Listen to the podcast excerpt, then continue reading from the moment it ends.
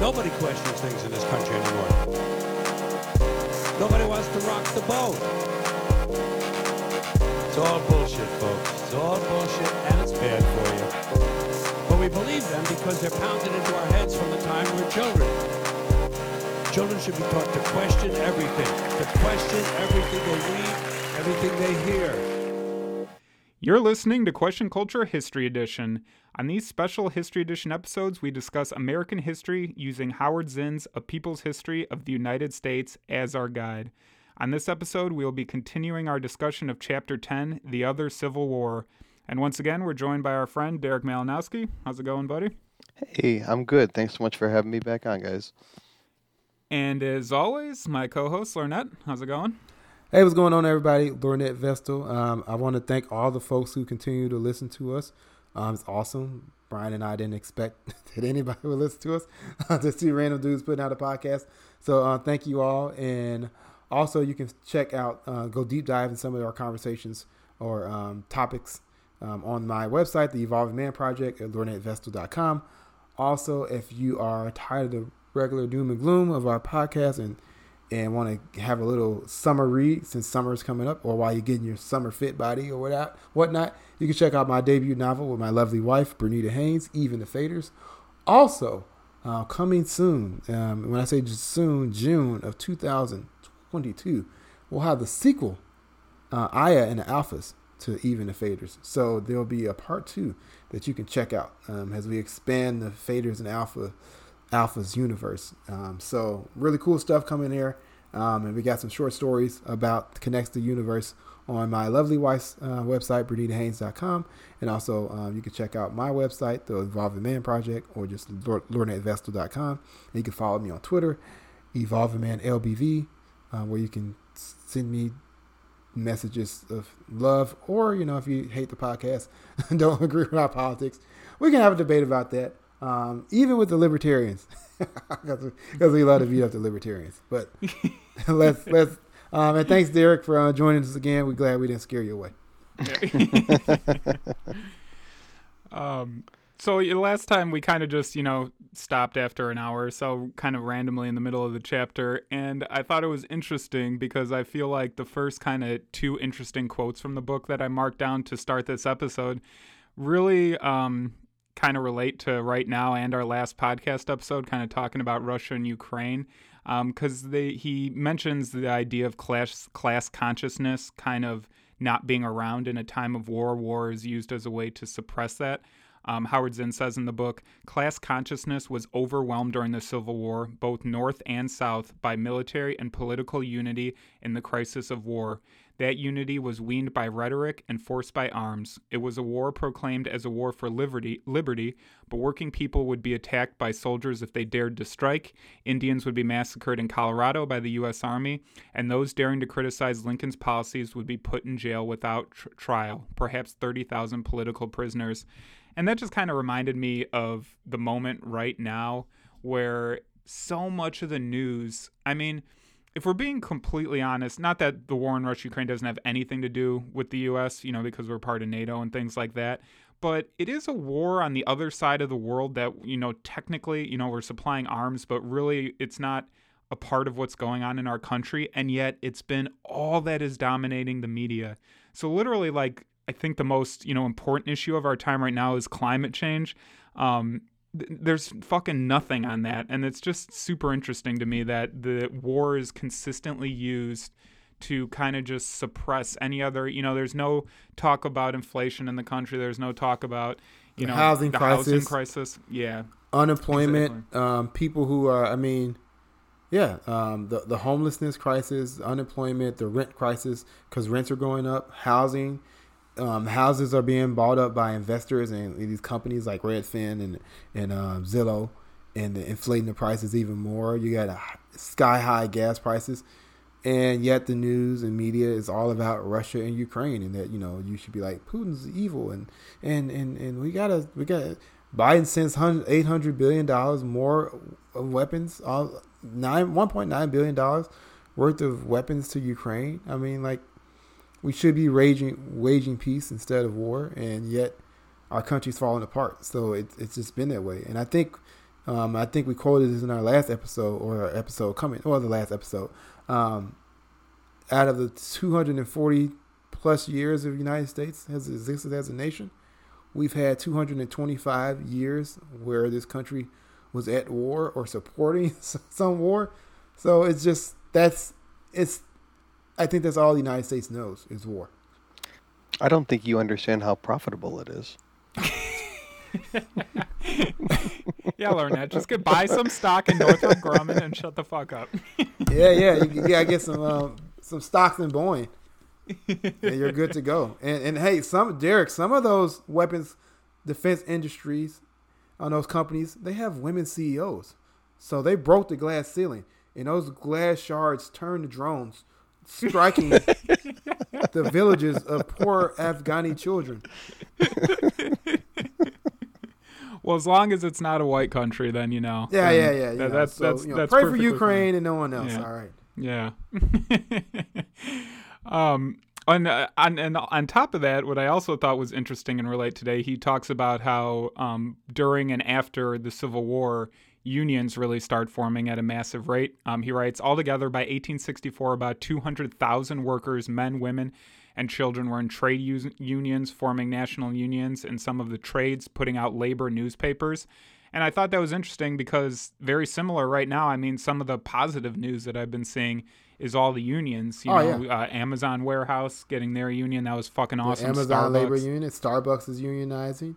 Mm-hmm. Um, has someone who works, I mean, someone who's part of a union themselves and seeing that um, what our Progressive Workers Union did without, like, we don't even have a freaking website, and we organize like major environmental organizations, Greenpeace, Union of Concerned Scientists, Sierra Club. Um, this is, and this is like we started this years ago, um, and now to see the momentum. Thanks, um, unfortunately, um, one of the only positive, one of the few positive stories to come out the pandemic is this um, rise in class consciousness and people realizing the powers of the unions. And if that not say unions are are perfect or anything like that, but it, it does give the workers some semi balance. And and I wish that the media would report about climate change the way they report about the war in Ukraine and just really get people behind it. But you know, war war is also connected to climate change. So one of my professional hopes is to um, get one of the big green organizations to change to have a, adapt an anti-war policy. So um, we'll see what happens. I'm really excited. Abby Martin has a documentary coming about, and I'm pretty sure it's about the role of the military in climate change and how it's kind of, you know, they're they're not like a you know a private company that like has to you know report things, and we know trillions of dollars get funneled through the Pentagon, and no one knows what's happening to it. And there's kind of, I mean, you've talked about Lornett and the Navy, just seeing stuff dumped in the ocean and stuff. So super excited to uh, see that documentary and see what's you know shed a light at what's yeah, going on. I, I want to say the Pentagon is is um, if not the leading, then like top four leading uh, greenhouse gas producer of any entity in the entire world. Yep. mm-hmm. Yeah. You know, so the war not only destroys you know nations, homes, it destroys you know the, the, the lives of people who are killed and displaced. It destroys the natural environment where the creatures that we share the earth with that we kind of don't care about, as we talked about in the agri- animal agriculture show, um, and also contributing to climate change. So it's like we are all being uh, driving off a cliff, and we have rich senior citizens to who are at the helm of the bus, being like everything's fine. and it's just like not to say that you know someone who's older doesn't have wisdom, and that you know older older folks are not um, don't have a lot of wisdom. But the, the people who run the world right now, we, we see are senior citizens with a lot of money, and they only seem to care about. Well, did you guys did you guys hear that story about like Dianne Feinstein, like her staffers and stuff are like talking about how she's like mentally, you know, not there and stuff? Did you hear about that at all? Or did or did you see the the Biden shaking a, hand with the air and looking at the flag and just like staring there like, But well, where do I go? they- I was just like, oh God, like this man should not be president. He should be in a retirement home with his buddies playing checkers and having twenty four hour care, not Isn't running what, what's running crazy about like the sickness of power? It's like you guys have hundreds of millions of dollars. You're gonna die within the next you know few years. Go spend some fucking time with your family and like Yes. enjoy your life. But they're like so sick with this need for like power and control. They like can't stop. You know, it's like an addiction, like a drug. It's crazy. Yeah. But what I was going to say too is it, it kind of shows with all these, you know, jokingly like senior citizens who aren't mentally with it. It, it's kind of taking the mask off and showing what you know how politicians really are puppets for the for the the powers that be. Like regular citizens don't want these you know politicians that are asleep at the helm, but the powers that be do because they make perfect puppets. They just go on the podium, say this, and then you know walk away, and it's like all good, and then we don't have to worry about you thinking anything else or you know trying to pull anything else. So it really kind of is showing the nature of the system and how corrupt it is. Um, all right, and then another important message that I wish more Americans knew about. Um, Howard Zinn talks about um, Union soldiers being used to break strikes. So we yeah. have all these unions forming, and then the Union. He, uh, Howard Zinn writes, Union troops were used to break strikes. Federal soldiers were sent to Cold Springs, New York, to end a strike at a gun works where workers wanted to wage wanted wage increases. Striking mechanics and tailors in St. Louis were forced back to work by the army. In Tennessee, a Union general arrested and sent out of the state 200 striking mechanics. When engineers on the Reading Railroad s- struck, troops broke the strike, as they did with miners in Tioga County, Pennsylvania. And th- that's one of the things I mean, if I'm being honest, there's three main things that bother me about policing in the United States. It's the obviously the fucking racism, and then the um, um, the drug war. Honestly, so I you know things I think people should be free and to do of their own choice. They're stopping that freedom. But the third thing, and maybe the biggest thing to me, is police, and then by extension, the National Guard, just kind of all forms of militarism, are constantly used to break any kind of fucking you know social movement, whether it be social yeah. movement or like unionization, financial yeah. movement. So when I you know when I like argue with people about police, it's not that like I think all police are evil. It's that they are the right, you know, they're used as the blunt, they're used as the fist, the blunt force by the powers that be to suppress. So it's hard for me to be like, oh yeah, I support them when they're constantly used to crush anything that's what I consider yeah. good. Like you have a right to protest, but you know, don't do anything too wily because you're going to get tear gassed and. right. And then right. Americans will be like, well, they shouldn't have been protesting, but it's like, but if we have freedom and freedom of speech, we should be able to protest. It's and a country if, if founded folks, on protest. Exactly. It's ridiculous that we can't do it. But this is, I think back to, um, you know, the Black Panthers and Huey P. Newton and kind of what he referred to the police as. You know, you know the whole flashy term they would call them pigs and stuff like that. And if we want to be honest, um, pigs are actually like smart creatures who are, are, kind of adorable in their own cute, ugly way. Um, so I was like, eh, maybe that's not fair to pigs to call the police pigs. But anyway, we all he also referred to them as the right hand of the oppressor because they maintain the status quo. And uh, this is like something that was an argument that came up during Occupy when some of the, you know, and I think these probably were agents or whatnot being like, the police is part of the 99%. No, they're not. They're arresting us. They're, they're, they, they didn't let us take Grant Park because, you know, Mayor, you know, Mayor Rahm Emanuel was like, no, they're not going to set up a fucking camp in my city um, and, and protest, you know, um, the Chicago Board of Trade every week. Uh, fuck that. So the cops are the right hands of the oppressor and they use the National Guard um, in that in this time, and we see this throughout history. So Howard Zinn brilliantly lays out how, and and as we get into more of the labor movement, and Labor Day is just around the corner, and, and, and at the end of the summer, um, we we we we're going to see more examples of either soldiers or police officers used to break um, strikes, and even in contemporary times when the warehouse, when Amazon was uh, trying to unionize here in the South. Well, I'm in the South. I'm I'm right next door to Alabama, being in Georgia. Uh, one of the things that they were using was police intimidation of workers. Mm-hmm. Yep. Well, and there was this other example that happened recently. There was that shooting on the subway in New York that cops didn't do anything about. Yet at the same fucking time, they were clearing out homeless encampments. You know, so that just yeah. shows you what the root, you know, motivation of the police force is. It's to do the bidding of the powerful. It's like, eh, all right, they need, they need to catch criminals to to ha- make the public have this perception that they're there for safety, but really they're there to do the bidding of the the powerful. And so it's like, all right, we want to build some shit here, clear clear all the fucking homeless people out of the way. Oh, if some people get shot, you know, we'll catch the guy, but like whatever, you know, big, you know. Oh yeah, Brian and Derek, I don't know how many like protests and and and in, in workers' protests and stuff you've attended and, and, and, and, and, and things like that.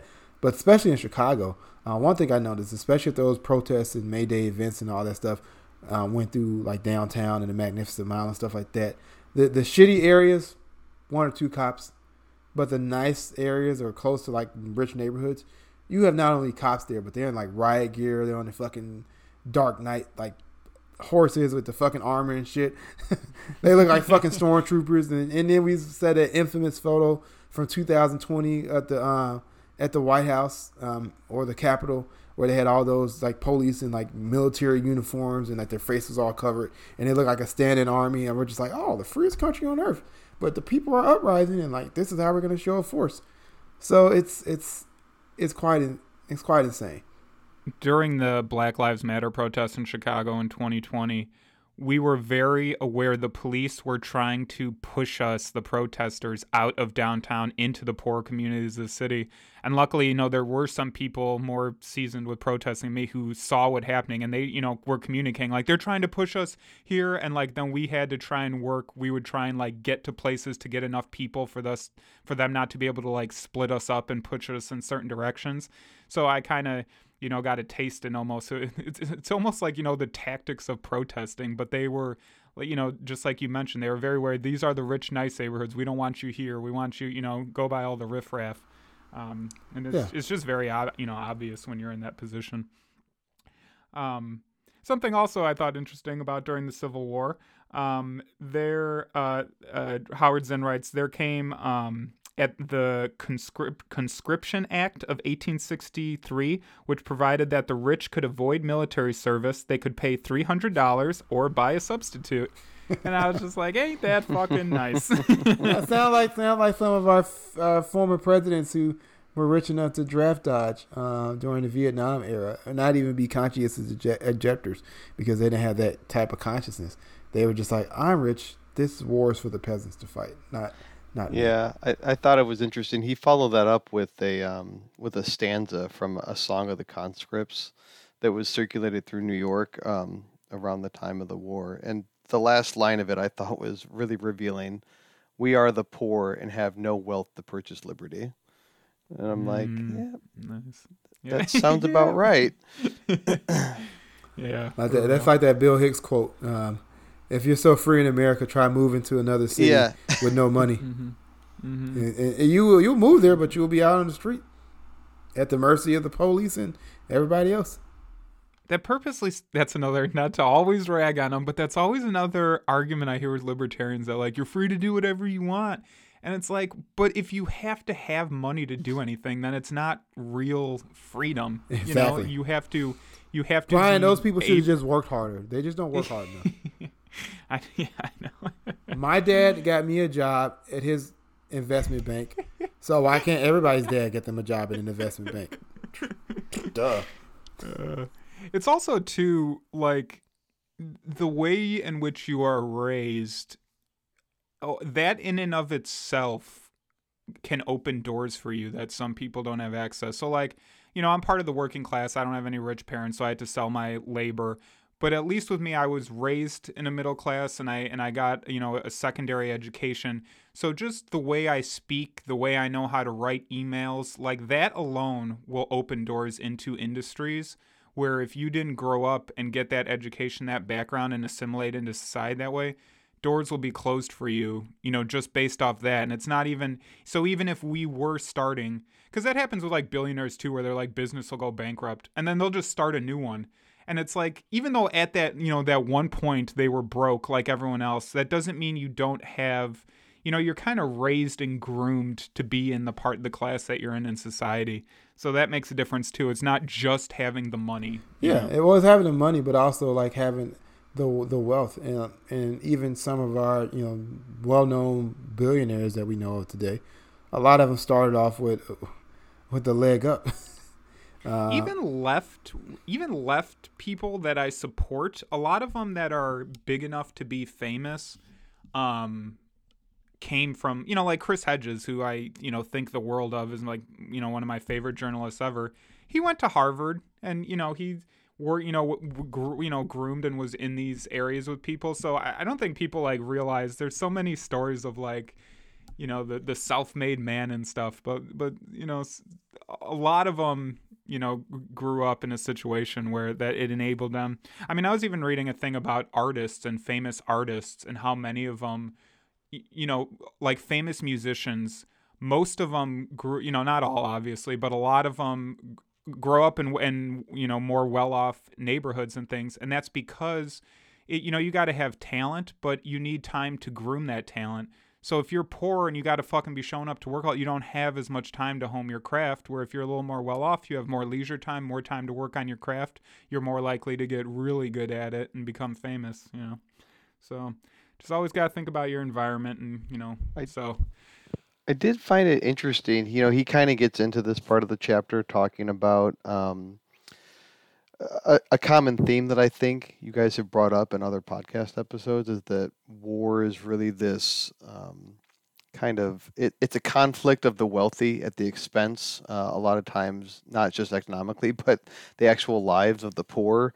And he talks about um, the anti-war sentiments on both sides of the war bo- both in the north and the south. Um, he had mentioned that white workers of the north were not enthusiastic about a war which seemed to be fought from a certain perspective for the black slave or for the capitalist, for basically for anybody but themselves. Um, a lot of white workers uh, in the North worked in semi-slave conditions themselves in terms of the quality of the labor, and they thought that the war was merely the profiting of a new class of millionaires. So again, that that conflict between the people that actually want war to occur versus the people that are being forced to fight in those wars through things such as um, the draft. Um, and when rec- recruiting for the army began in July of 1863, a mob in New York actually wrecked the main recruiting station. Um, but the drafts were very complex. They were anti black, anti rich, anti Republican. Um, and from an assault on draft headquarters, the rioters went on to attack wealthy homes, and then also to the murder of blacks. They shot, burned, and hanged blacks that they found in the streets. Many people were thrown in, in the rivers to drown. So you see, even though we kind of consider in the way that it's taught in our history books that the Civil War was this idea of the North wanted to free the slaves, you can see that there was, based on what was actually happening on the ground, there was a lot of other outside pressures that amounted to this taking place. It's not like there wasn't racism alive and well in the cities mm-hmm. of the North, as as Howard Zinn you know demonstrates in this part of the chapter. Yeah, and for those folks who don't want to read a, uh, read a book um, about kind of what uh, Derek just mentioned in this uh, chapter is that Howard Zinn. Uh, it's it's reflected in that one movie that came out with Leonardo DiCaprio and Cameron Diaz years ago, Gangs of New York, because um, it, t- it talks about kind of some of the the, the, the divisions in early America, um, and and kind of how um, even in those those those conflicts that the working people and it was crazy is like those those poor white folks that you know he's talking about who are rioting, they're they're taking out their frustrations and violence against you know black folks at that time, and it's kind of just like those black people were in the same, in a worse boat than you, but like still on the same sinking boat. You might have been mm-hmm. like a second class passenger and they're a third class passenger, but the people in the first class all had their fucking boots boots on your necks. And like you're like, let's attack these third class passengers. And that's kind of the story of America where like I know that there's people who are strict Marxists and like think of like class solidarity and think of like a proletariat revolution and like that's what will solve all the problems in America. But uh, we we have so much division and and the racial division is perhaps one of the, the starkest one, and, and, for good reason. I mean, look how this nation was formed, and look at the, the history so far. But it's like if folks, if we could get past that, and we would see solidarity with people who would, who we would otherwise see don't see solidarity. So you have, you know, I have more in common with a with a with a with a working class white guy even if even if they're a Trump voter, which is insane to think about, but it's, it's the truth. They're like working class, uh, or even middle class. Like I'm so technically I'm middle class. I own a house. I got a decent job. I'm educated. Blah blah blah blah. But I have more in common with them than I do like someone like Bill Gates or or someone who's also a famous rich black person. Let's say Dwayne Johnson. He's a fucking rich movie star. I don't have much in common with him besides like he's half black and I'm black, so that's about it. that's what was kind of depressing to me about what you know Derek read from because like like all right, I like the anti-capitalist part of this, you know, rioting against the war, but I certainly don't like this racist, you know, just going around killing black people because you think it's like, you know, you're trying to be forced into a war and you're kind of, you know, taking your anger out on the wrong people. But to Derek's point, that was one of my favorite things about reading this book is up to this point in my life, I felt like so many history books, it was just this side good, this side bad, yeah. you know, this, this, and this. Where this book really shows the complexity of of humans and how many different people there are with different emotions and in retrospect people paint it with the raw you know this broad br- brush but in the moment there's very all types of people have different motivations and you'll see that like when you go to any kind of protest too you know there will be some kind of similar thread but but people are there for different reasons you know um, like at the Black Lives Matter protests, you know, we obviously we were all there for the police brutality, but you know, there were some people who were just there, you know, they just wanted like some police, you know, you know, singular police item change. Some people, you know, were there for, you know, bigger, you know, picture things about police brutality and stuff. So it's there's kind of all even within um, one movement, there's all these different motivations and perspectives, and that's what I really like um, that Derek pointed out and that Howard Zinn points out in the book. Yeah. And I mean, he goes on to explain how that complexity existed in the South as well, where yeah. there were also anti draft riots. Um, you know, in the South, beneath the apparent unity of white Confederacy, there was still conflict. Uh, most whites, two thirds of them, did not own slaves. Uh, really, only a few thousand families were what made up the plantation elite. Uh, the federal census of 1850 showed that a thousand Southern families at the top of the economy received about $50 million a year income, while all the other families, about 660,000 families, received about $60 million a year. Um, so you're like looking at this huge wealth inequality that existed within the South, and really what the war was being fought about was for those elites to protect their right to stay the ultra elite. Um, you know, millions of Southern white uh, whites were poor farmers living in shacks or abandoned outhouses, cultivating land so bad um, that other wealthy plantation owners had literally abandoned it. Um, you know, so the the conscription law of the Confederacy too provided that the rich could avoid service as well, right? So we see that we see that repeated. And, um, you know, he asks in this chapter Did Confederate soldiers begin at a certain point to suspect that they were fighting for the privileges of an elite that they could never belong to? And that, to me, relates all across American history, and especially where we are today. We see people that are fighting for the rights of an elite that they're never going to belong to, and mm-hmm. they're never going to be welcome to belong to it either. Yeah, that's a yeah. That's a it's point. like that George Carlin joke. Um, it's a big club and you ain't in it. And and and someone who lives in the South. Um, I lived not too far from a place called Stone Mountain, which is basically a, a, a state park that's privately run. Makes no sense. It's the South, so stay with me. Um, and it's a Confederate monument. Like they have the fucking Confederate generals carved into the side of a fucking mountain and then there's all other type of Confederate monuments throughout this uh, state park.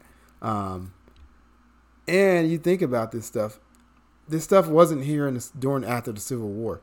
Like all this stuff was a, a backlash to the civil rights era in the 1950s and 60s when black folks and, and other um, people of color were demanding their fair treatment under the law and, and, and human dignity also because it wasn't just like black people just marched because they had the right to vote for sorry ass Democrats or Republicans. No, that was it was like we wanted to su- survive, and we also wanted to like not be, not be able to just like be murdered willy nilly by um, racist mobs and stuff like that.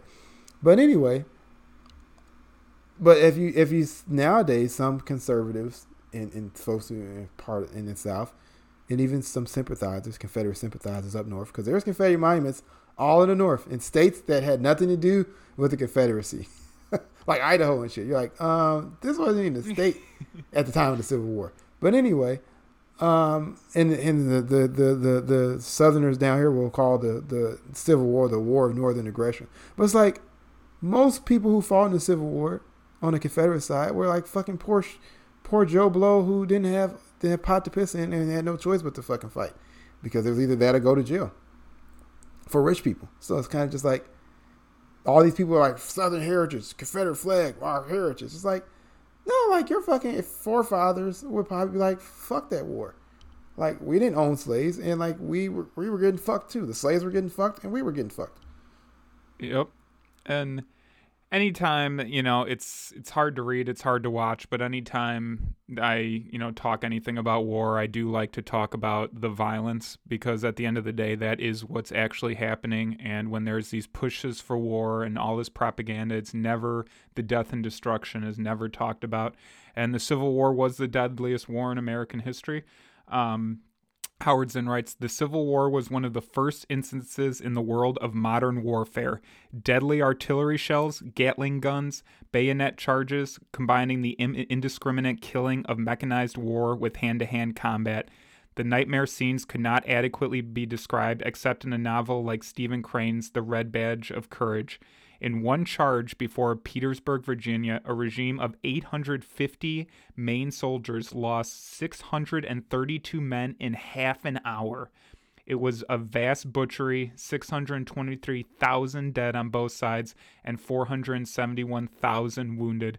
Over a million dead and wounded in a country of a population was of just 30 million. So it's fucking I mean, can you just imagine being with a group of 800 people? Like, imagine, like, that's like, you know, going to a small concert and just fucking everybody.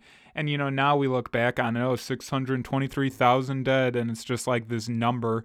But every single one of that, 623,000, was somebody's husband, you know, brother, um, uncle, things like that. So it's just, it's, it's, it's just fucking dis- I, you know it's shit like that i just look at humanity and i'm like God, maybe it is a good thing if we die of climate change because we're so, we're so fucking you know we like to think of ourselves as so civilized but you don't see fucking you know i don't know turtles having battles where 630 of them are dying you know?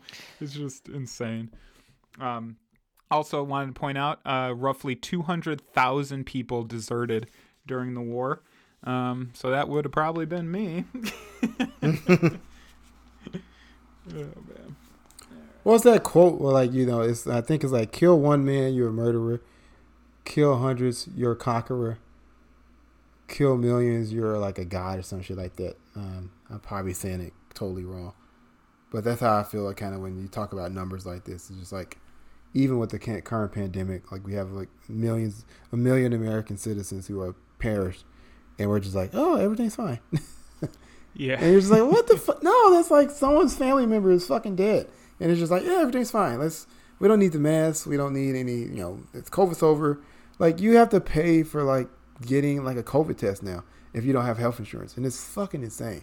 So it's just like these. We have these massive numbers, and people just like, whatever.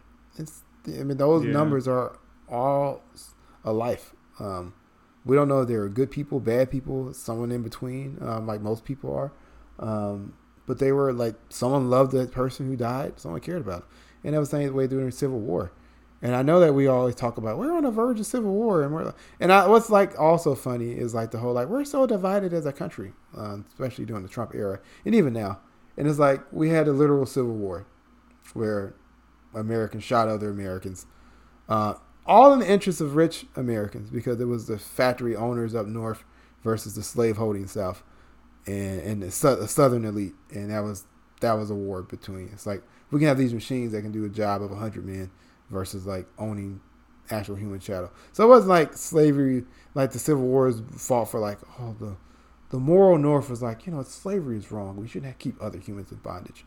It was always about money and that's what so speaking of always being about money kind of the next uh, few pages in the chapter i think are super important because he talks about the developing of the legal system as a way to protect business. Um, and i think that's you know back to lab you know ragging on libertarians you can't have business wants the the legal system the government used as a tool to protect it so it's not something you know well, well, like politicians will always be like oh you know we just want government's the problem we want government gone and what they mean is they want you know government gone anything that like hinders them any kind of um what's the word i'm looking for Regulation. You know, and yeah, any kind of regulation. They don't want to have to worry about that. But anytime it can be used to protect them from workers, they do. Um, Howard Zinn writes under under the deafening noise of the war, Congress was passing and Lincoln was signing into law a whole series of acts to give business interests what they wanted and and what the agrarian South had blocked before secession. The Republican platform of 1860 had been a clear appeal to businessmen. Now Congress in 1861 passed the Morrill tariff. This made foreign goods more expensive, allowed American manufacturers to raise their prices, and forced American consumers to pay more. The following year, a Homestead Act was passed. It gave 160 acres of Western land unoccupied and publicly owned to anyone who would cultivate it for five years. Anyone willing to pay $1.25 an acre could buy a homestead. Few ordinary people had the $200 necessary to do this, so speculators moved in and bought up much of the land. Homestead land added up to 50 million acres, but during the Civil War, over 100 million acres were given by Congress and the presidents to various railroads free of charge. Congress also set up a national bank, putting the government into partnership with the banking interests, guaranteeing their profits. Um, and then one of those like railroads like get they have free money and failed. Yeah, Oh, I don't know. Oh, no, no, the one the, the, the one in Wisconsin. Yeah, I think we talked about it in the first half of the. Oh, chapter. okay, we did. Oh, yeah. So that's that's the funny shit. So yeah, so when libertarians like the government's the problem and business just needs, it's like the fucking government, as we said in our libertarian episode, aids and abets big business. And I'm sorry, like regular Joe Blow, who has like this little small business. You are not the capitalist. All right, you you might own a bakery, you might own your little, you know, um, your small business, but now, we're talking about Jeff Bezos. We're talking about the fucking Vanderbilts. We're talking about the Rockefellers. We're talking about the so-called titans of industry. These these people who own massive corporate conglomerates. Not not you at your you know cafe. You're not a capitalist. You're you're just a you're a shop owner, and we've always had shop owners. What's frustrating is this is still going on today. With the, that's one of the reasons the housing market is so out of control. Is that these private businesses now are going in and buying up all these houses. They're paying, you know, five, ten times the asking price because they can afford it to get these houses. So then regular people can't afford a house. Yeah, and it's all to like inflate the prices and, and raise them to you know astronomical numbers where like everyday people can't afford them. And even like my wife and I experienced that in 2017. We uh, found a house we wanted to, you know, put a bid in, bid on, and I had the GI Bill, uh, not GI Bill, the VA home loan uh, for to buy a house and we got undercutted because someone came and they had you know hundreds of thousands of dollars cold cash, and obviously it was some you know investors or a group of speculators that have that type of resources. It wasn't just a regular. Not many everyday people just have hundreds of thousands of dollars. Just like, oh, just buy a house today. Just here it goes, my cash money, right out my checking account or, or savings account. Now these are speculators, so it's the same hustle century after century it, it frustrates me. There's many people in this world that has this mindset that like if it's legal, it's okay, and if it's not legal, it's bad. Oh yeah. And it's like there's so much evil shit that's done that's legal. Slavery was fucking like, legal. Right, right. Fucking legal right. own a human being if you can afford one, and with the right skin color. Let's get that right. and um, and I and I want to read that this. So this guy Gustavus Myers, um, I guess he was a um a New York um, uh, New York tenement. Um, but he writes, um, "It is not murder compelled by want. People are for- when people are forced to fester in squalid, germ-filled tenements where the sunlight never enters and where disease finds a prolific breeding place." Untold thousands went to their deaths in these unspeakable places, yet, as far as the law was concerned, the rents collected by the Astors as well as by other landlords were honestly made. The whole in- institution of law w- saw nothing out of the way in these conditions, and very significantly so, because to repeat over and over again, law did not represent the ethics or ideals of advanced humanity. It exactly reflected, as a pool reflects the sky, the demands and self interests of the growing propriet- propertied classes. Oh yeah, and it's a great book. You can read that details that more. I think it comes a few you know years after the Civil War, but it's called Upton Sinclair's The Jungle. Uh, am I correct in that? Yep. And it talks about the conditions that the workers worked in and lived in, and it's the tenements were like slumlords. Like, God, it was pretty inhumane conditions of working conditions and living conditions for for the workers. What? Go, sorry, go ahead, Lord Derek. Well, I was just, uh, you know, kind of in agreeing with the sentiment from that quote. Um, Howard Zinn goes on to say in the chapter that in the 30 years leading up to the Civil War, the law was increasingly interpreted in the courts to suit the capitalist development of the country. The English common law was no longer holy when it stood in the way of business growth. Um, you know, one of these uh, items of law was eminent domain that was used to take farmers' land and give it to canal companies or railroad companies or basically to whatever entity with money wanted wanted it. Um, judgments for damages against businessmen were taken out of the hands of juries, um, which were unpredictable, and instead given to judges who could be bought off. Private settlement of disputes by arbitration was replaced by court settlements, creating more dependence on lawyers, and the legal profession gained in importance in America.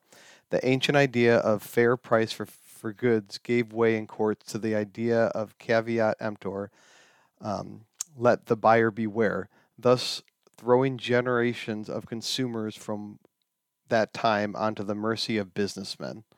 And that just continues to this day. George Carlin has a joke that he said whoever came up with the fa- phrase buyer beware was probably bleeding from the asshole. but um yeah, I, it- oh, isn't eminent domain isn't that some shit?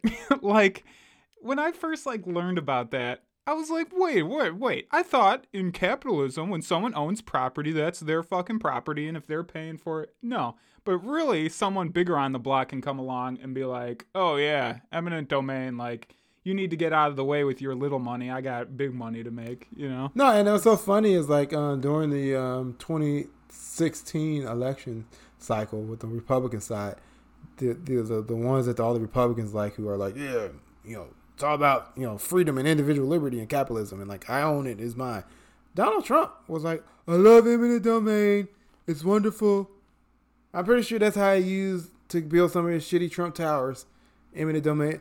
Get your- uh, I'm building my, my, my phallic symbol in your country city. It's Yeah, gonna be well, great. just for for anyone that's not aware, and for our, our listeners to be aware, the definition of eminent domain um, is the power of uh, the United States government, uh, a state, or local municipalities to take private property for public use following the payment of just compensation for said property, which is all well and good, and there are, you know, public reasons for which private mm-hmm. property sometimes is better suited to be purchased and used for public means, whether it's maybe for the necessity of a thoroughfare or some kind of public transit, or the list can go on.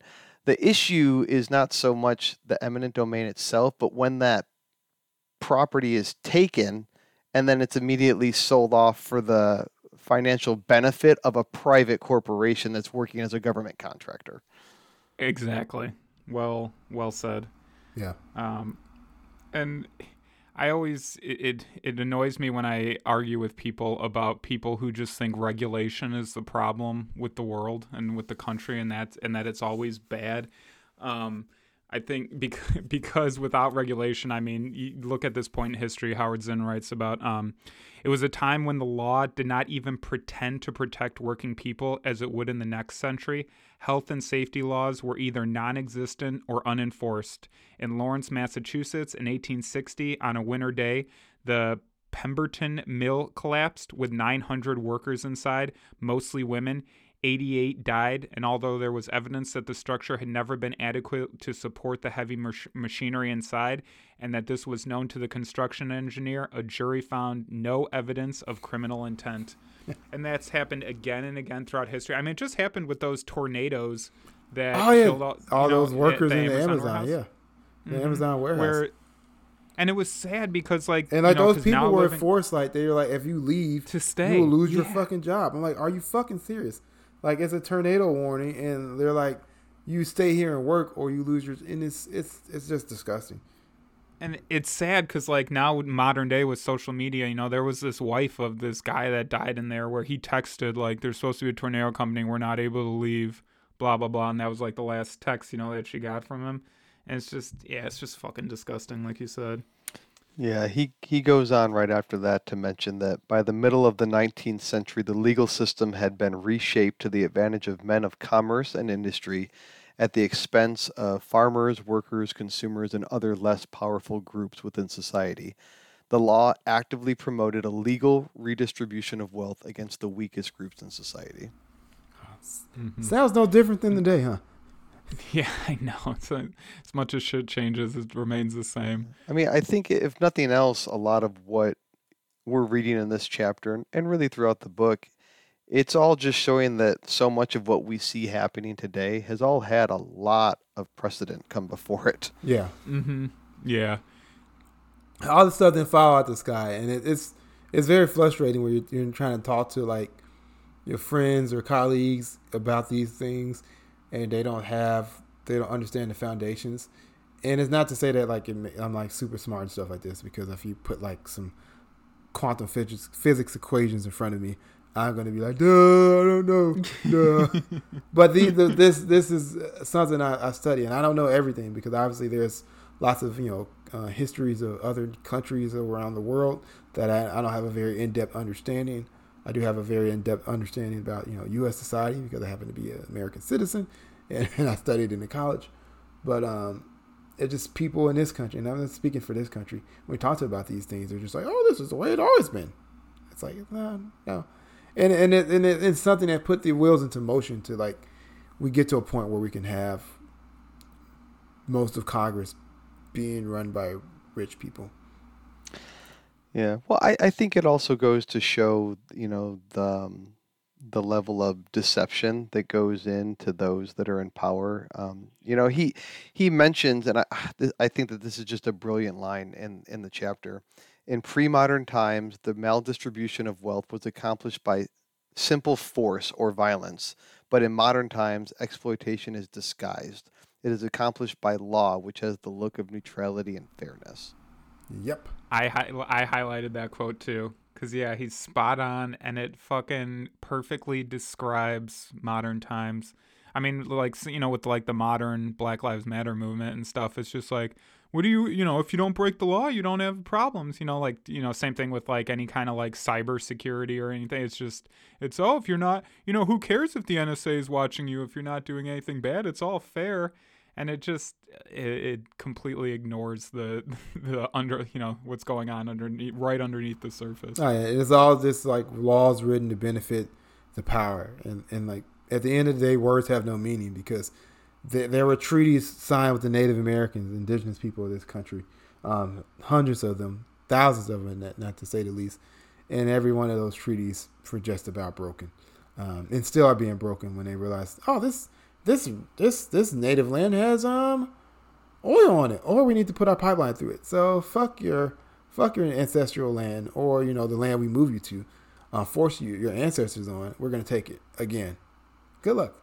So words, in the grand scheme of things, they come to laws, words have no meaning. It just it just depends on who has more power than the other group, and if you have more power, the law can say whatever your attorney wants it to say, or a group of attorneys if you're a corporation or a billionaire. yeah like Immortal Technique said what good is the law if you can't rewrite it Exactly. um, hmm um i like too in this book he always talks about you know he talks about the the riots the protests but he always sets the example kind of statistically of why people are motivated to do these things and again he writes about kind of the the cities that that soldiers were returning to after the war Um, he writes The cities to which the soldiers returned were death traps of typhus, tuberculosis, hunger, and fire. In New York, 100,000 people lived in cellars in, of the slums. 12,000 women worked in houses of prostitution to keep from starving. The garbage, lying two feet deep in the streets, was alive with rats. In Philadelphia, while the rich got fresh water from the Schuylkill River, everyone else drank from the Delaware, into which 13 million gallons of sewage were dumped every day. In the Great Chicago Fire in 1871, the tenements fell so fast one after another that people said it sounded like an earthquake. And, it, uh, you know, that's kind of like, you know, Flint, Michigan today, Yeah. where it's just like they still don't have fucking clean drinking water. And it's like, you know, rich people in Michigan have clean drinking water, but poor people. Brian, know, we had to it. give those weapons to the Ukrainian people. All right, we don't. we have to. We have to stop Putin. He's an evil dictator trying to, you know, take over the world, and we have to stop him. And America is arming Zelensky. And what's really interesting about the, you know, um, what you say about Flint, Michigan, is there are so many other Flint, Michigans across the the, the, the nation, um, or you know, nation cities and towns where fracking is just that's what they do in the town. And people's water, when they turn on the faucet, catches on fire. and you're just like, what the fuck? Or it's like brown. And you're like, no one, nobody would drink that. No not even, n- nothing, nothing would drink that. Nothing, no living being would be like, yeah, this water's great. No, they're like, what the fuck? And no. And what's scary is that's just going to keep spreading as the environment continues to break down. It'll just happen to more and more people. And that's what sucks. I always feel like one of our problems with like in society is that nobody really truly cares until it happens to them Exactly. and then they and then they wonder how could this happen you know and i feel like this environmental you know you perfectly said Lornett that climate change is going to be death by a thousand you know uh, um, Cuts. thousand cuts. Yeah. It's not going to be, you know, we're not all going to die at once. It's just going to be a flood here, a fire here, you know, drought here. Famine there, slowly. yeah. Yeah. and it'll just slow plague here and there, you know, and it'll just slowly pick away at everyone. And it just sucks that we, at least at the moment, due to like the system, don't seem like we can be proactive about it. We're just endlessly reactive. And it, it causes a great deal of suffering. Yeah. Um, Because since the Ukraine war is dominating the, the global headlines and in the Western media at least, um, there's there's major climate strikes going on right now. Um, not to mention with the unionization efforts. So the only the one thing that does give me hope, even in the midst of all this despair, is kind of like what we and, and I like that Howard Zinn always points this out in his chapters, is about the resistance um, of, of folks who resisted in big ways and, and little ways, and and that I think that's all a regular person, um, a normal person can do. Because I, I always hate when people are just like, well, if you don't like things, why don't you run for office and try to change things? And it's like, you know, like fucking, why would you want to become a fucking soul sucking politician? Like, Dr. Yeah, there's King, other- there's Dr. King did way society. more for human civilization than fucking any president, and I don't care any president has ever done. All right, um, and he was just a, a regular man. Um, you know, there wasn't nothing special about him. You know, he was he was smart. He was educated, but but that's that's it wasn't nothing. You know, anything inherently special about him. Any any other person who just had principles and could could do the same thing. And when millions of people get together and do that, you know, things c- can change, and, and people people have changed things. So that's that's what I do like about uh, Howard Zinn's book. It's it's a lot of like, holy shit, things have been fucked for, for since time immemorial in this country. Um, but you also kind of he uh, lays out the the extra resistance that everyday people um, done, and and I think what makes this book so brilliant is is kind of what you said earlier. Like when we were in school and we learned history, which I don't even think they're learning history nowadays with the whole critical race theory. Because how can you teach American history without Right. being like, oh, they were Yeah. slaves. How did these black people get here? Um, they magically appeared. And what happened to all the Native Americans? Um, they disappeared. Jesus took them. uh, so I'm like, you're not going to learn history. But even when we were in school and we did get half-ass history. It's just like, oh, the Pilgrim came and they had bread and lunch. They had Thanksgiving with the with the Native Americans and everybody saying "Kumbaya." And there was slavery and it was bad. And then Lincoln came along, and was like, no more slavery. And there was some war, but we don't need to talk about that. And everything was okay. And then for some reason in 1963, Dr. King said, "I have a dream," and no more racism, and America wins. Yay! And that was our history from elementary school. Mm-hmm. Unless you had a cool ass teacher like I did in uh, in uh, in high school who taught us about the. Uh, that's why I learned about Pol Pot and the Khmer Rouge.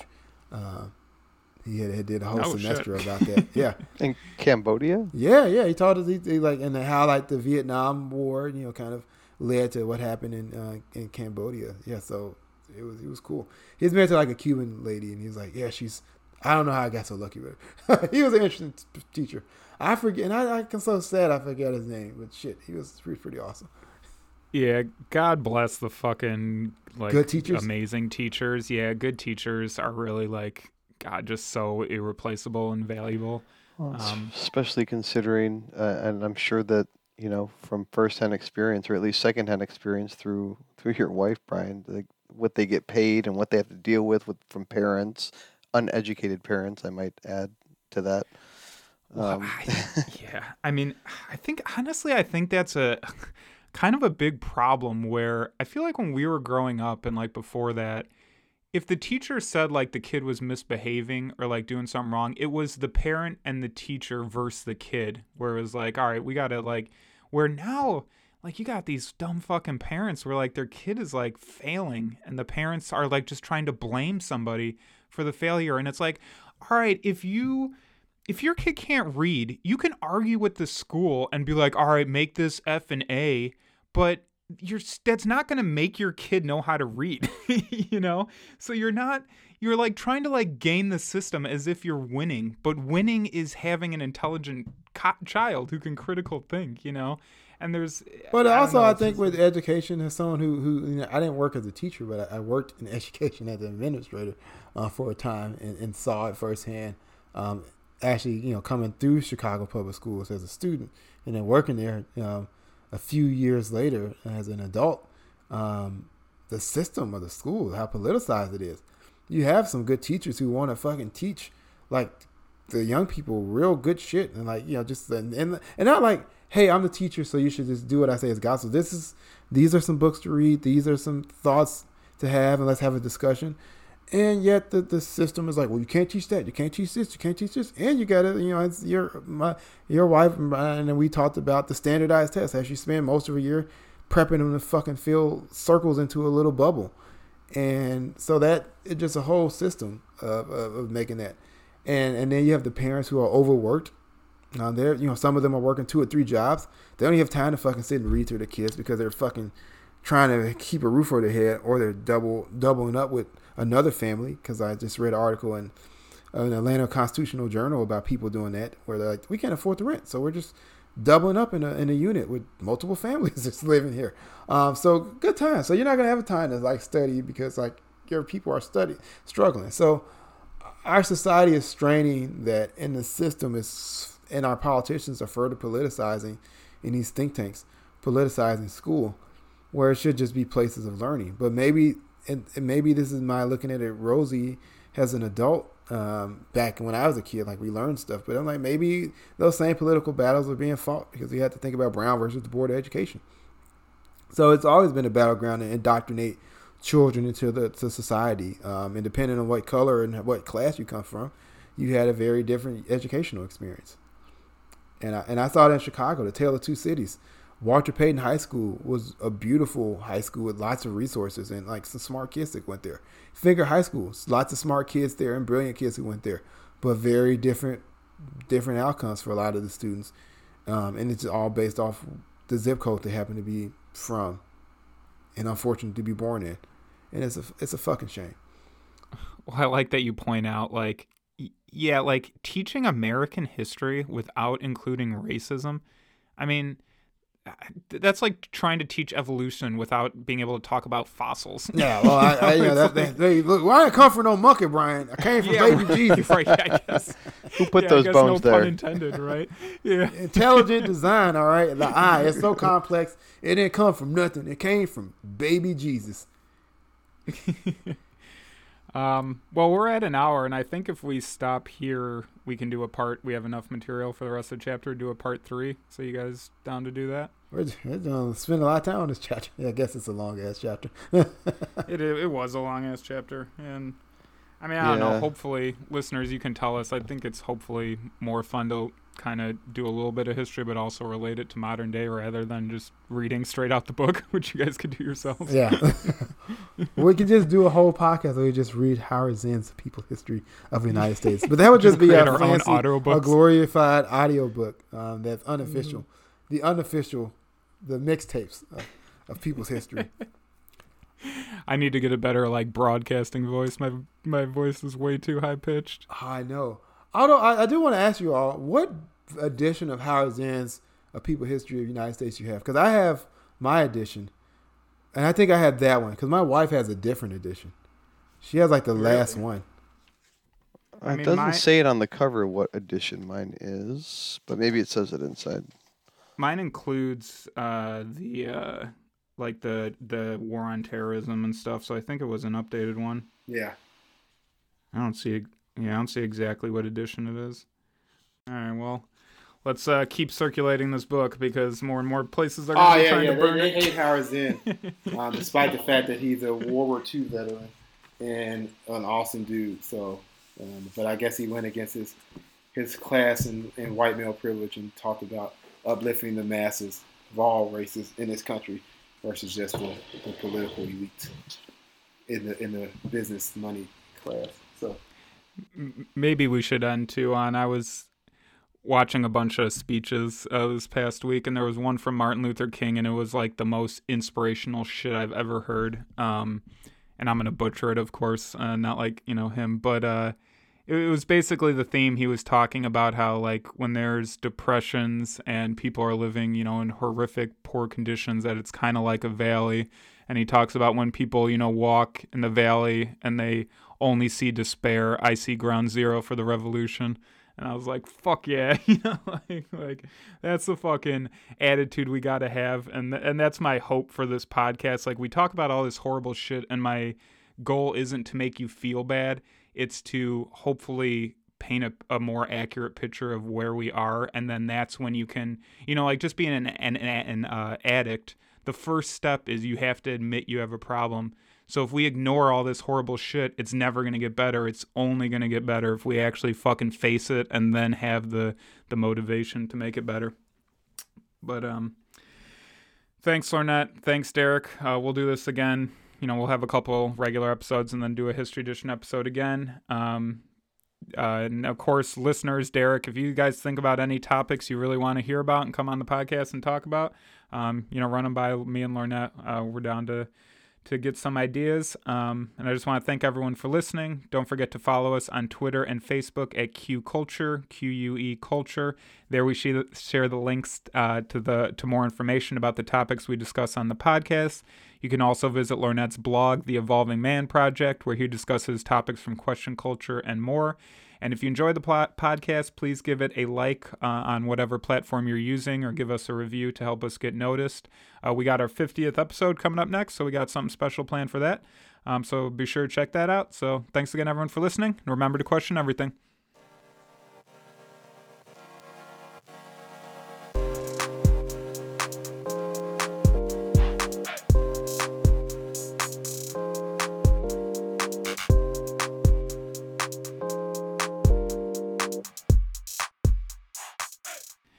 Views or opinions expressed on this podcast belong solely to Brian Lornett and their guests and do not represent those of people, institutions, or organizations that Brian Lornett and their guests may or may not be associated with in any professional or personal capacity unless explicitly stated.